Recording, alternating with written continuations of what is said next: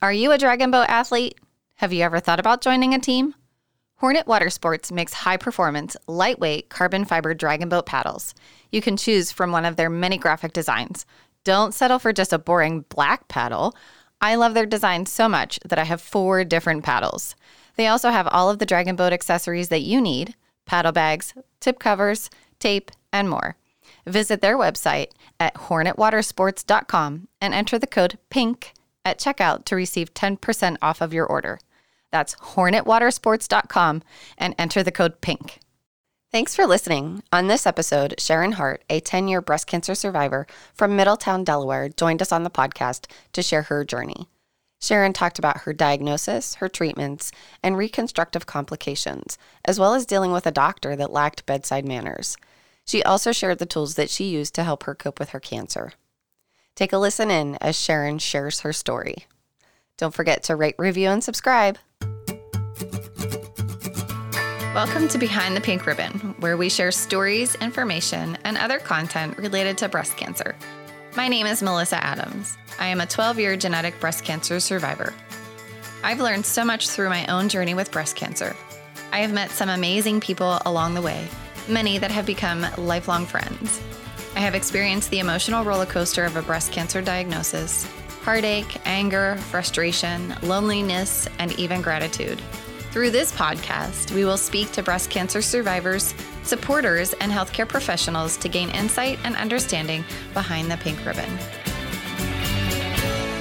I'm here today with Sharon. Sharon is a 12-year breast cancer survivor. She was diagnosed in August of 2007 at the age of 36. She is from Middletown, Delaware. Thank you so much for being on the podcast with us today, Sharon. Thank you for having me. Absolutely. So I shared a little bit about your, when you were diagnosed, how old you were when you were diagnosed, but tell me a little bit about your story. How did all of this come about for you?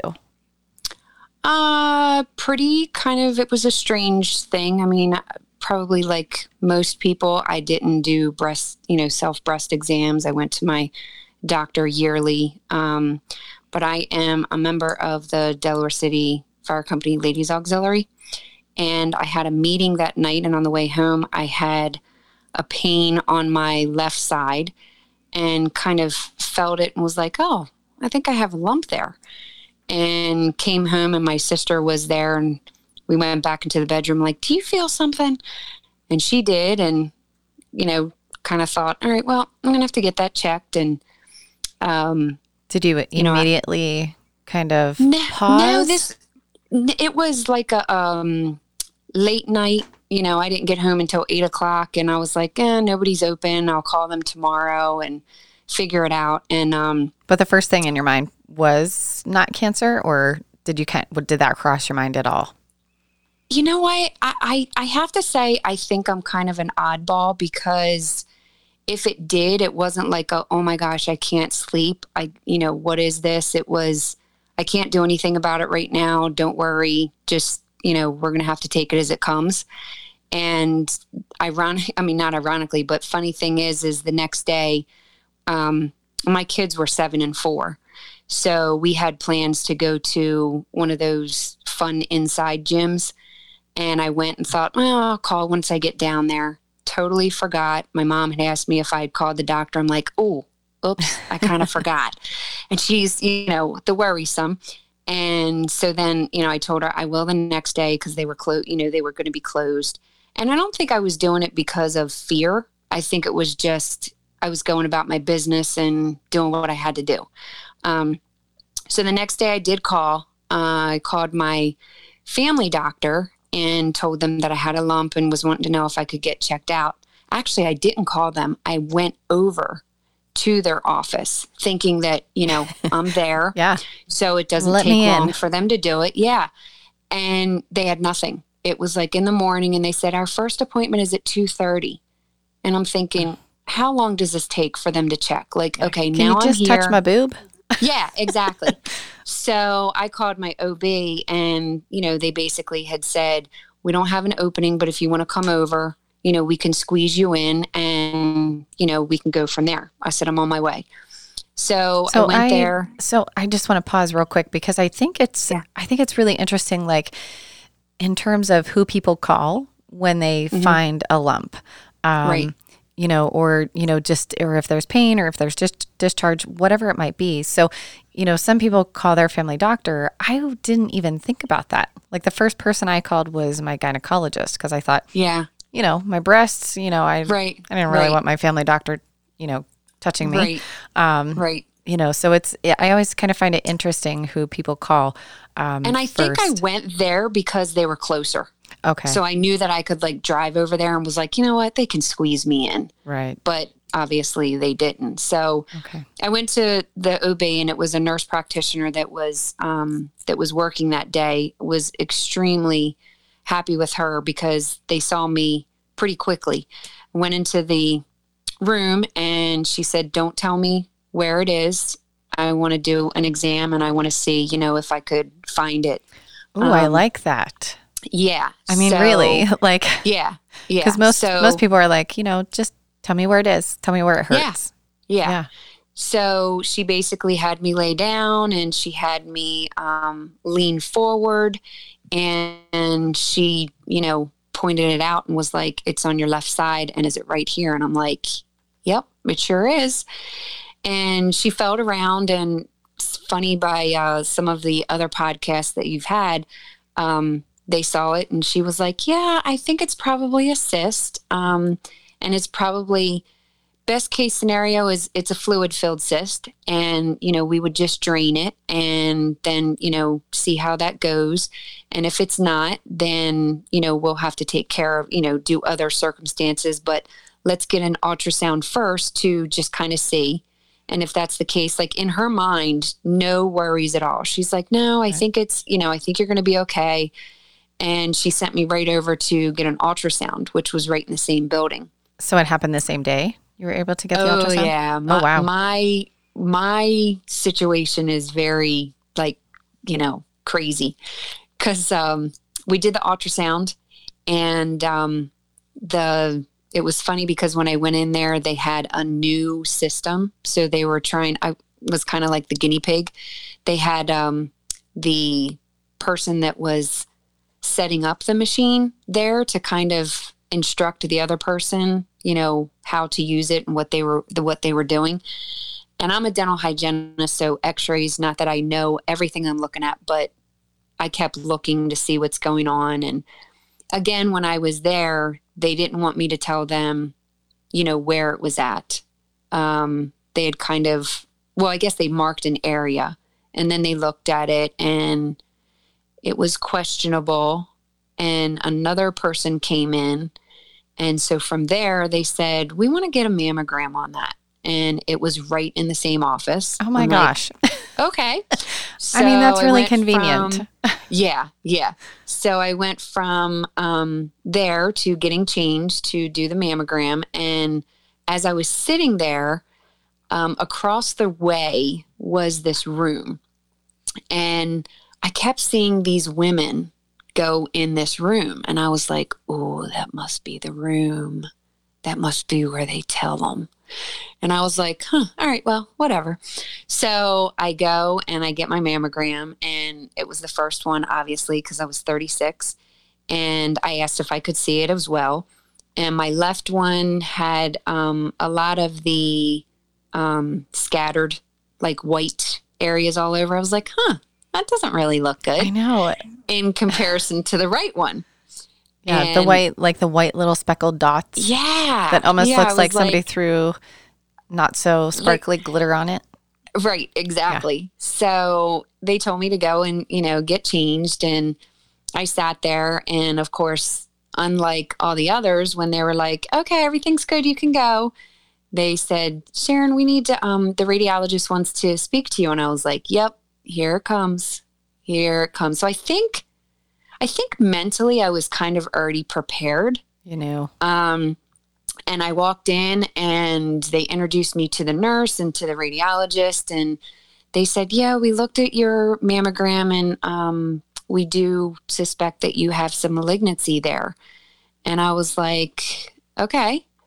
And he looked at me and he was like, are you okay? And I said, yeah. And he was like, you did hear what I said. And I was like, oh, yeah. And I told him, I said, you know what? I'm young. We got to get it out. Do what we got to do. I'm okay. Wow. And he was like, okay. So I'm curious, was this the room that you said? It's a different room. Yeah. So they said, let's take you into this room, because the next step was like, you know, talking about the different types of biopsies. And so I went with the nurse, and lo and behold, I was like, yep, there's the room. I'm in that room. So she sat there and kind of explained to me the different types of, you know, biopsies, and that they wanted to do a core biopsy, and what the procedure was. And she says, and it just so happens that we do have a doctor that is available to do the biopsy today. Would you be interested in doing it? And I'm like, gosh. Yep, sure would. So everything really just kind of aligned that you were able to get all that stuff done. Yes. So went into the room, and I was by myself, and I really, you know, the nurse was asking me if there was anybody that I wanted to call, or if I wanted to, you know, let them know. And me personally, I did not want anyone with me, because I was listening to what they were saying, versus if I had someone with me, I was going to be more nervous on what their reaction was going to be. Right. So I was okay with being by myself, and I knew that my kids were taken care of, and I wouldn't have to take another day. And, you know, so I went in, and she explained the process, and we did the core biopsy, and I pretty much closed up the office and left with my ACE bandage around. And the next day we were doing a overnight camping trip at a baseball field, a minor league baseball field with the Cub Scouts. I'm like, yep, I'm still going. Everything is fine. And on the way home, I had told, you know, my sister what was going on. She's a nurse. And said, I'm not really sure what's going on, what's happening. So at that time, you didn't have the definitive diagnosis. Like, they didn't at that point tell you. Okay. Mm-mm. Okay. No. So when you went in, they did the mammogram, they did the ultrasound, they said there's potentially a malignancy. And then did the biopsy.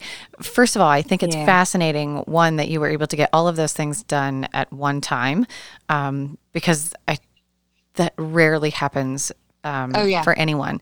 And then the other thing, too, that I find interesting is that, so very, very similar to you, I didn't really tell anybody what was going on when I found my lump. Like, I never told anybody, you know, when I was going to get the mammogram or the ultrasound. But the point where I had to get the biopsy was the point where they told me I wasn't given a choice. Somebody had to be there with me.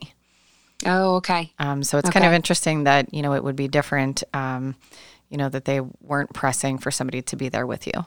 Right. But. Well, and it was funny because after it was done, I was really shaking. And the nurse was nervous, and she was like, are you okay? And I was like, it is just so cold in this room. And she thought I was having an allergic reaction to the numbing. And I was like, no. I said, I just think it's like emotions, and it's really cold in here. And so, but no, I mean, that was fine. And that was, I actually prepared myself, because my memory is absolutely horrible anymore. But anyway, that was the 9th that I had all that done. And then the August 13th is when I had the results. So did they call you? Did they have you come in? No, they had me come in. So I was because many of your podcasts, I'm hearing that, you know, you heard it over the phone, and I'm like, oh my gosh.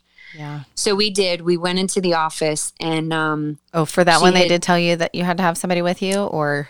No, my husband he just came with me. And again, it was funny because she had told me, you know, definitely, she had told me that I had stage 1, but it was weird that I saw stage 2 on the paper.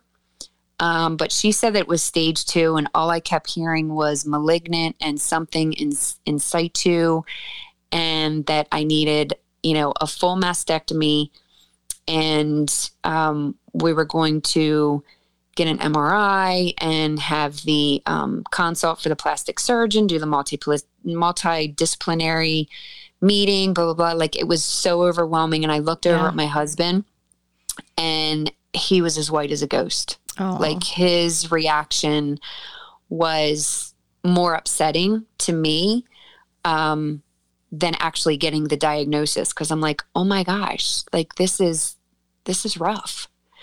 And so the doctor had everything planned. And I was like, wait a minute. Like, this is moving way too fast for me. Like, I'm a hygienist and you have all of these things planned. Like, I have to cancel patients. I have to do this. And she stopped me right there and said, here's the thing. You now have to live for yourself, and you need to do these things. And for younger patients, we move quickly. Yeah. For older patients, we need to move slower. Right. And I was like, for younger women, it tends to be more aggressive. It grows faster. Yeah. Mm-hmm. Yeah. And I was like, oh, okay. Well, then keep all those appointments and I'll do what I need to do, and let's move on. Yeah. So the next day I had an MRI. The day after that, we had a consult with the plastic surgeon. And she had, kind of talked to me about the process and things like that. And I had wanted to do a second opinion. And this is one thing that I definitely want to stress to people that do not be afraid to get a second opinion. Absolutely. The doctor herself, the plastic surgeon, had said, I fully agree with that. And any doctor that goes against that, you should reconsider using them. Right. And I think I'm going to just stop right there, just because I think that you make a really valid point that, sometimes, well, first, we're so overwhelmed with the information, and sometimes we're just in that survival mode, and it's just do whatever I can as fast as I can, get this out of my body. And so we don't always necessarily think about getting a second opinion. The other part of that too is that there sometimes, I was guilty of this, you don't want to offend somebody. You don't want to suggest that you're questioning anybody's expertise or their capabilities or things like that. So, some people don't get a second opinion. But exactly what you said, like, don't be afraid. It is okay to get a second opinion. And, I would highly encourage it as well. Yeah. And that, like I said, she was for it. And so I was glad that she had said that. And then the next day, it was the multidisciplinary meeting, is what they call it, which is with an oncologist and a radiologist and the surgeon. And were you there? Yeah. Or was that? Oh, really? Oh, wow. Yeah. Fascinating. So we went to, here it's called the Helen Graham Center, and that's where it was at. And it was funny because I remember them coming in. It was the radiologist and the oncologist, and they're like having a conversation and just doing their business. And I looked at them and I went, can you see me here? Because they did not introduce themselves. They didn't do anything. And they were like, oh my gosh, we're so sorry. Well, long story short, they were like double booked that day. And I think they were just a little beside themselves with that. And they apologized. It was, wasn't a big deal, but we went into the room and kind of did all the discussion. I did have my sister with me, which is another point that I strongly suggest is that you either have a tape recorder or you have another set of ears, because there were many a times that something was discussed with me that I did not even remember them discussing. And my sister or my husband would say, no, this is what they said. And I'm like, huh. Yes. Alrighty. So after the meeting was over, she, my surgeon, had said, okay, we're going to schedule this, and this is when it's going to be. And I went, well, we can't schedule it because I have a second opinion for my plastic surgeon.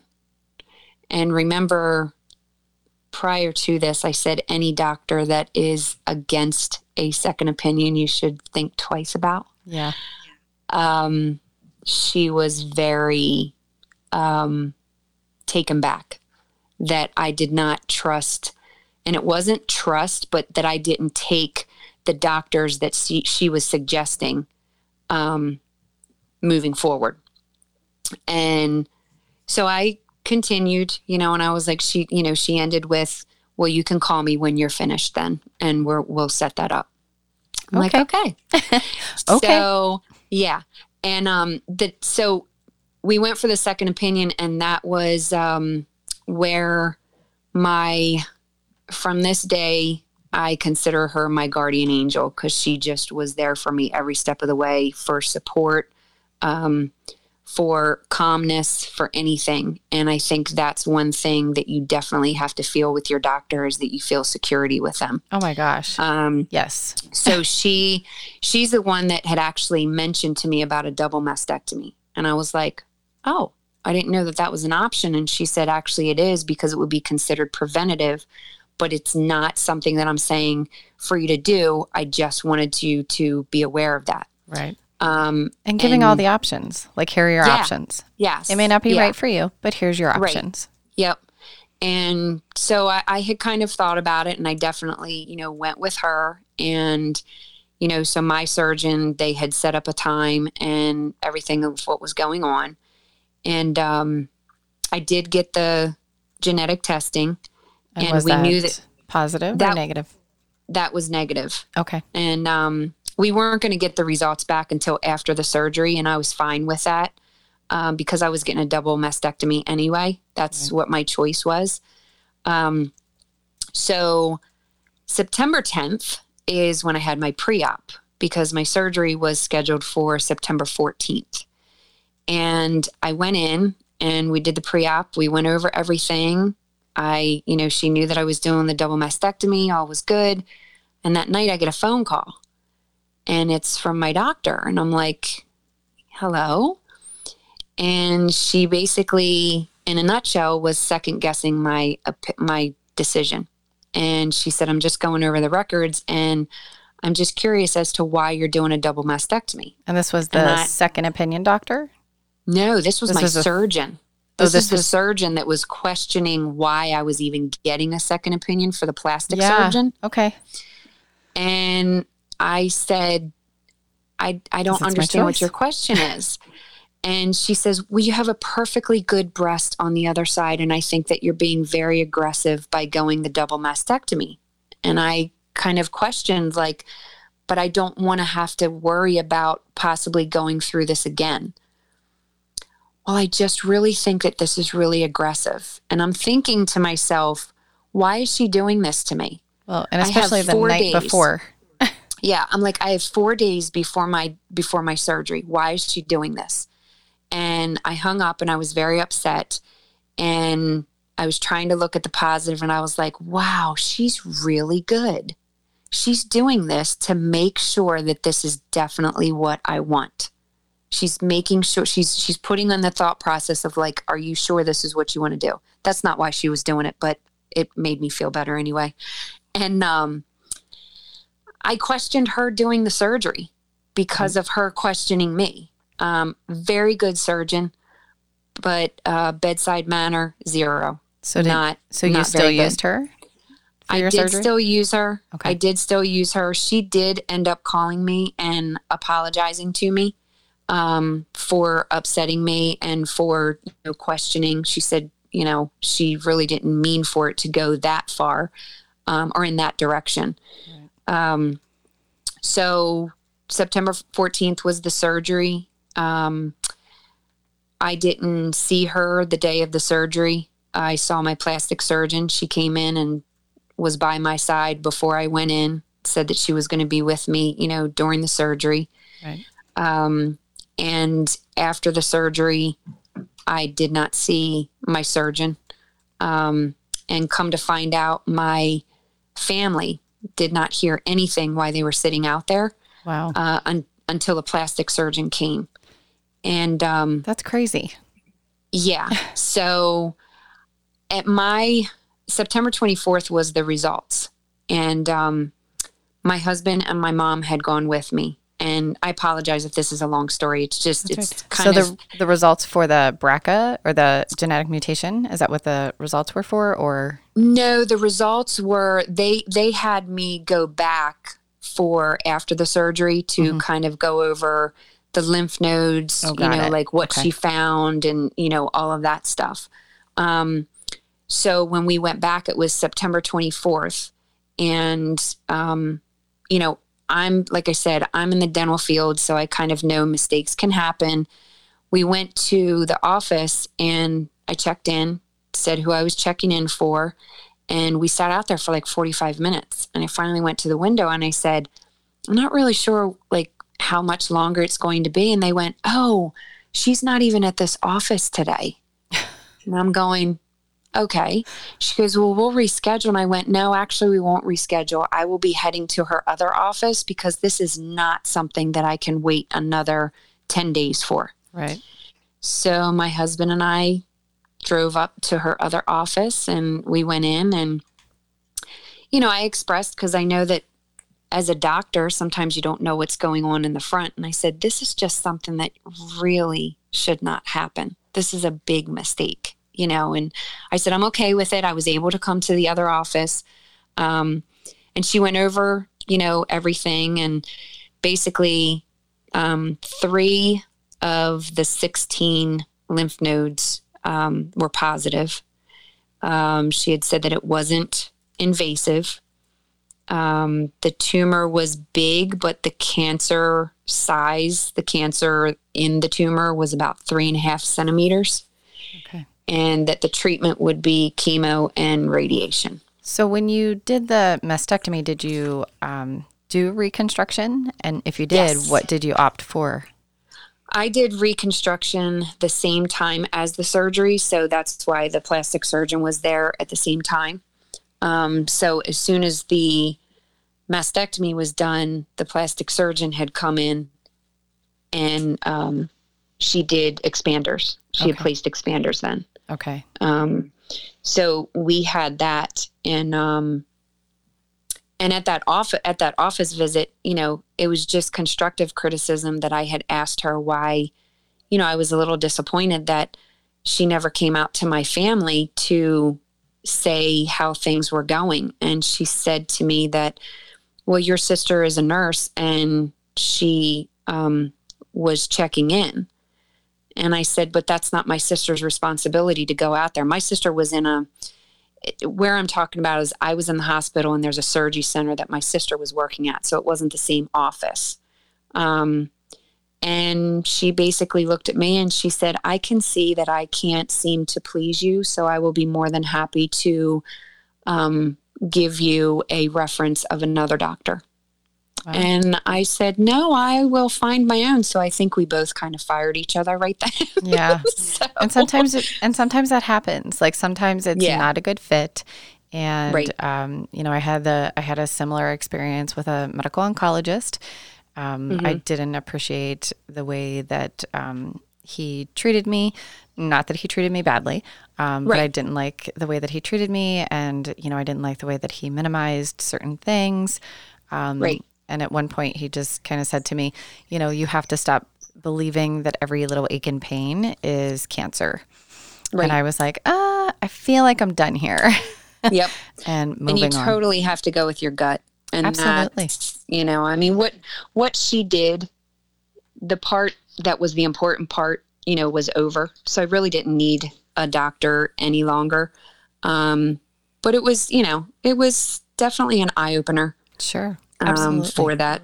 So I had the procedure and all went well, the drains and everything. And, the reconstruction part, I'd gone in to get the drains checked and I had what I call a blue nipple and it was a little bubble. And I was like, I don't really know what that is. And the, my plastic surgeon had basically informed, had explained to me the methin blue that they use to test the lymph nodes. The lymph nodes, yeah.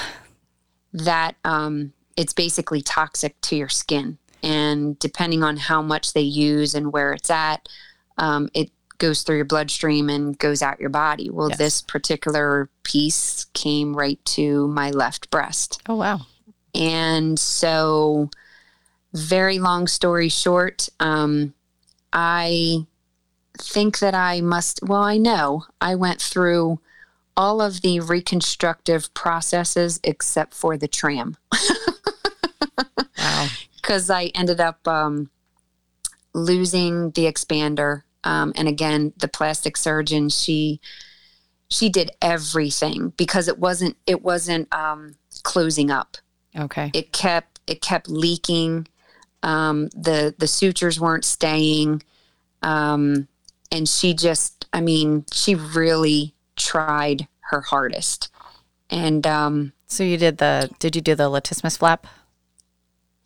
Yes. But I ended up having to take the expander out because I did the surgery, and then, October 17th was my first chemo day, and I ended up doing the 16-week cycle. Okay. So I had treatments every 2 weeks. The first 4 weeks were the Adriamycin and the Cytoxan, and then the last 4 weeks was the Taxol. And so in between that time, I was still doing the fills for the expanders and trying to get it to close. And still going on, you know, about everything. And then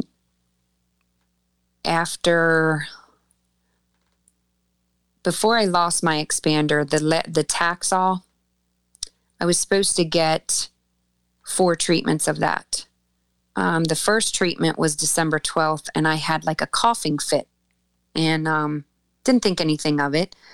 The next treatment was January 3rd, and I had like a sneezing red rash later that night, and I was itchy all over. Were you allergic? That's what it ended up. The January 16th, the doctor had said, pretty much I'm allergic to the Taxol, and the risk is outweighing the benefit. Oh, wow. And that there was studies saying that with my age and, you know, that you'll be fine with not getting the last treatment. Kind of bittersweet, because in your mind, you're like, what if there's that one cancer cell sure. that like the Taxol wasn't getting? So I didn't have that last one, and chemo was done. Radiation, they didn't want to wait any longer till the end of February with all of the healing. Right. My first radiation treatment was not until May 13th. Wow. But they had to wait until it was closed. I can't imagine yes. trying to, you know, yeah. irradiate skin that hasn't properly closed or healed. Right. And yeah. that's, you know, the radiation oncologist was, he, you know, I mean, he was a great guy too. I mean, we had a lot of fun. He was a great, great doctor and very patient.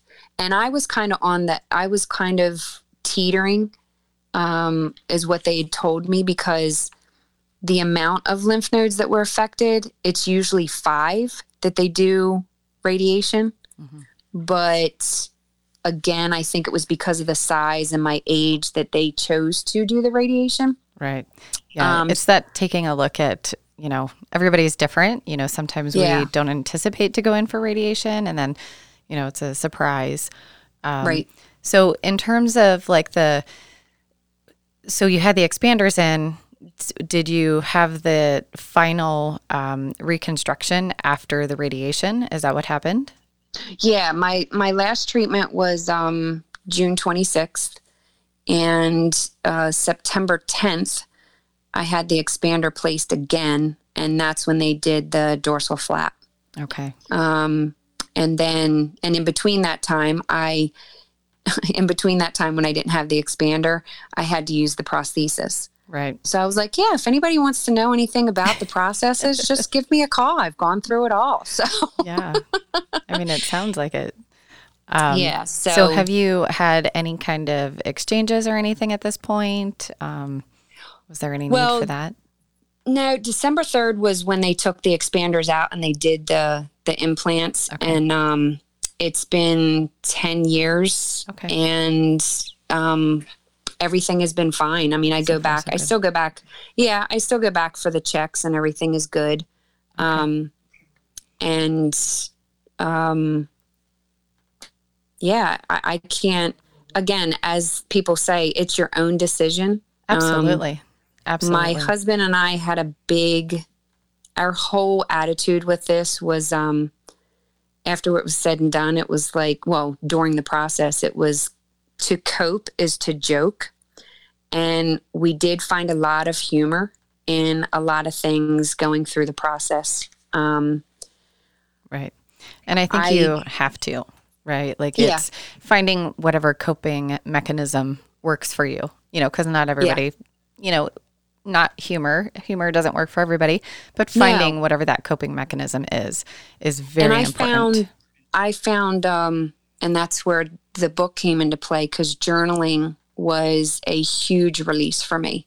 Right. And the book that you're talking about is becoming part of the ribbon. Your personal journey, my personal journey, but yours. Right. Right. Yeah. And a lot of when people read it, it's just like, wait a minute. Yep. I know what she's talking about. Exactly. So yeah, it wasn't, you know, it's not a bestseller. It's not anything. It's just, it was kind of my diary that I was sending to all of my friends. And so many people had said, you should really put this in book format, because it would really help a lot of people out, because I was very open about everything. Yeah. Well, I'm glad you did. And I'm glad you sent me a copy. I'm glad that I did, because I wouldn't have known all these dates. I was like, all right, I got to go back and see what the dates were. But it was it was definitely a process. And we had joked, because we were like, oh my gosh, when would you ever think that you're going to sit here and question nipples or no nipples? Yeah. You get a choice in that. Absolutely. And that's the whole thing. You know, what we really want to convey through the podcast is, you know, everybody's story is different. Everybody's journey is, you know, not the same. You know, not everybody makes the same choice, and there's no right or wrong. It's really about, not at all, you know, what it is personally for you. So, but I want to thank you so much for being willing to come onto the podcast, for reaching out and, you know, connecting with me. I think that your story will certainly help, you know, our listeners. And I have no doubt that there are going to be people that are like, yes, I totally had that same experience. It is the people that you run into and that you meet is amazing. And it's another thing that, I'm sure that you found it helpful, that when you talk to family members that haven't gone through it, it's not that you don't have a conversation with them. It's just so different when you can talk to someone and they're like, oh my gosh, I felt the same thing. Absolutely. Oh my gosh, I did that same thing. It was very, very helpful. Right. There's many of us out there. Absolutely. And your podcast definitely, is great to listen to. So I appreciate you doing this as well. Yeah, absolutely. Well, thanks again. Thank you for listening to this episode of Behind the Pink Ribbon. Don't forget to rate, review, and subscribe. If you or anyone you know would be interested in sharing your story, please send an email to podcast@behindthepinkribbon.com.